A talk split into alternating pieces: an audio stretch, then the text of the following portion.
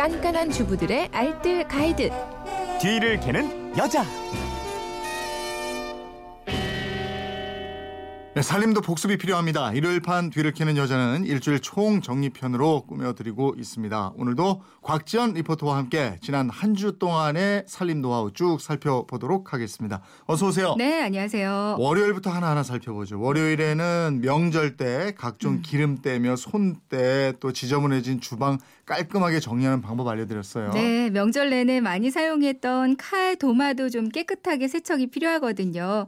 칼은 모든 재료를 막론하고 사용 직후에는 반드시 세척을 한 번씩 해줘야 됩니다. 네. 특히 명절 때 생선이나 육류 같은 거 많이 썰었잖아요. 음. 주방 세제로 설거지를 한 후에 식초물로 한 번 더 세척을 하면 아주 좋아요. 네. 도마도 베이킹 소다나 아니면 굵은 소금, 식초나 레몬 껍질 등으로 도마 위를 이렇게 둥글게 둥글게 문지르면서 이렇게 닦아주면 소독이 돼서 좋고요. 네. 명절 지나고 나서 청주나 소주가 좀 많이 남으셨을 거예요. 음. 기름 때 제거하는 데는 소주나 청주 아니면 맥주 같이 그렇게 알코올로 이용하는 게 좋습니다. 네. 그리고 주방 타일에 기름때가 남아 있을 때는 키친타올에 식용유를 살짝 묻혀요. 음. 이걸로 닦으면 깨끗하게 잘 지워지고요. 벽지에 기름 얼룩이 묻은 경우도 많이 있는데 여기에는 땀띠분 이용하면 좋습니다. 네, 네. 어, 헝겊에다가 땀띠분을 약간만 묻혀서요. 이걸로 닦아내면 얼룩이 깨끗하게 예. 사라질 거예요. 그리고 삼겹살집 가다 보면 그 손님들 먹다 남은 소주 남잖아요. 네. 그러면은 상에다 이렇게 부어서 이렇게 쓱쓱 닦거든요. 네, 그 네. 기름때 제거하는데 좋다는 맞아요. 얘기예요. 분무기 그 네. 위에 머리 부분이요. 소주병에 딱 맞거든요. 맞아, 맞아. 거기다 껴가지고 칙칙 뿌려서 닦으면 음, 깨끗해집니다. 그거 활용하시면 좋을 것 네. 같습니다. 또 연이은 여진 때문에 불안감이 커지고 이래서 지진 대비 가정 매뉴얼 한번 알아봤잖아요. 음. 네. 화요일에. 평소에 가족들과 함께 지진 대비 계획을 좀 미리 짜두는 것도 좋겠는데요. 먼저 우리 집 각 방마다 안전한 곳이 어디인지 미리 알아두는 것도 좋습니다. 네. 병 모서리나 짐들이 좀 없는 곳, 높은 가구가 없는 곳이 비교적 안전하겠고요. 무엇보다 밖으로 나가는 게 좀 중요하기 때문에 집 근처 적당한 장소가 어딘지 가는 경로도 아이들과 한번 체크해 보는 것도 좋겠어요. 음. 만일을 위해서 가스나 물, 전기선 같은 걸 차단하는 방법도 알아두시는 것도 좋겠고요. 평소에 부서지기 쉽거나 무거운 물건들은 가장 아- 낮은 쪽, 그러니까 아래쪽에다 내려두시고요. 스프레이 같이 폭발하기 쉬운 물체들도 가장 낮은 곳에 안전하게 보관해 두는 게 좋겠습니다. 네. 정수기나 히터 같이 움직일 수 있는 것들은 잘 고정시켜 놓는 것도 중요하고요. 음. 비상 가방 안에 뭘 넣으면 좋을까? 이것도 알아봤잖아요. 네. 손전등, 건전지, 안전모 있으면 좋고요. 고무 실내화 아니면 운동화, 생수, 캔에 들어있는 식량, 그리고 약간의 현금, 그리고 귀금속, 생존을 알릴 수 있는 휴대용 호루라기 같은 것도 있으면 네. 좋고요. 네이, 방한복, 수건, 장갑 이런 것도 가방에 여유가 있으면 챙기는 게 좋겠죠. 휴대용 라디오 이것도 준비를 하시면 유용합니다. 네. 가을 바람 솔솔 부는데 냉방기 청소해서 정리해둬야 할 시기가 왔잖아요. 네. 수요일에 이거 알아봤습니다. 냉방기기 잘 정리해서 보관하는 방법 다시 한번 알아보죠. 네, 에어컨 청소하셨는지 모르겠어요. 에어컨 저는 안 했는데. 안 하시죠 앞으로도요. 에어컨 청소하는 단계는요. 첫 번째는 필터 청소해 주시고요. 두 번째로는 냉각핀 청소, 그리고 마지막으로는 이제 본체 겉면 실외기 청소가 마무리로 이제 끝내주시면 되는데요. 가장 중요한 부분이 내부를 바짝 말려주는 거예요. 네. 말릴 때는 송풍으로 말려주시면 되고요. 필터를 꺼내서 물 청소를 한번 해주세요. 냉각핀 청소는 우리가 해줄 수 있는 부분이 있고 전문가를 불러야 하는 경우도 있거든요.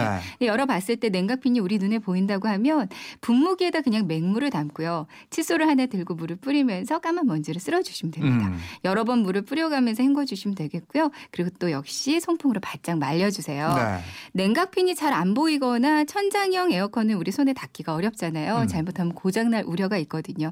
필터만 꺼내서 깨끗하게 세척해주고요. 송풍으로 바짝 말리고요. 그 안쪽은 전문 업체에 맡기는 게 좋겠죠. 네. 또 여름 내 고마웠던 선풍기 이 목욕은 분해해서 해라 이랬어요. 네. 이제 선풍기도 목욕이 필요하거든요. 먼저 덮개와 날개 쪽을 분해를 해서 이거는 욕실로 가져가서 물 청소해 주시면 되고요.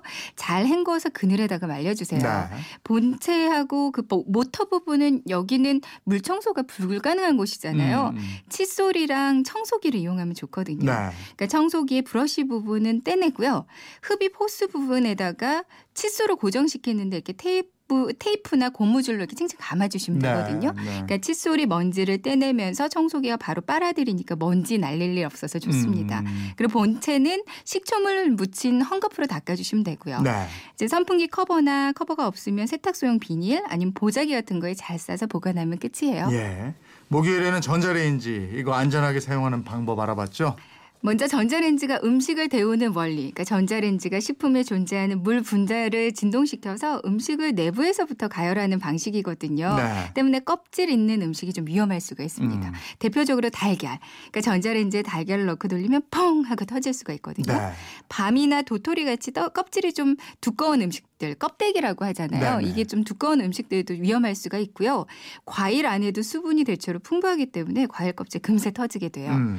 기름기가 많은 식품도 전자레인지로 조리를 하면 다른 식품보다는 훨씬 더 빨리 가열되니까 이것도 조심하시는 예. 게 좋고요. 전자레인지에 넣는 용기 이것도 신경 써야 된다고 그랬잖아요. 금속 용기는 사용하지 않는 게 좋잖아요. 플라스틱도 이게 전용 용기가 아니라면 환경 호르몬이 발생하거나 음. 녹거나 변형이 올 수가 있습니다. 음료수병도 폭발 위험성이 아주 커지고요. 네. 그러니까 종이 재질이나 전용 유리, 도자기, 그리고 합성 수지제 중에서는 폴리프로필렌, PP 재질 등이 비교적 안전해요. 음. 전자레인지 문 쪽에 보시면 고무 패킹이 있을 거예요. 전자레인지가 오래돼서 이 고무 패킹이 달아 있으면 전자패가 셀 수 있습니다. 네. 그러니까 전자레인지가 돌아갈 때 일부러 그 앞에 이렇게 서 있는 건 전자파 때문에 안 좋을 수가 있고요. 음. 비닐 랩이랑 비닐팩으로 덮어서 조리를 할 때는 좀 헐렁하게 좀 공간을 두고 접어두는 게 좋습니다. 전자레인지도 또 출력에 따라서 성능이 많이 달라질 수 있으니까요. 출력에 따라 시간을 좀 조절하는 것도 중요하겠어요. 네, 알겠습니다. 지금까지 일요일 판 뒤를 캐는 여자였습니다. 고맙습니다. 네, 고맙습니다.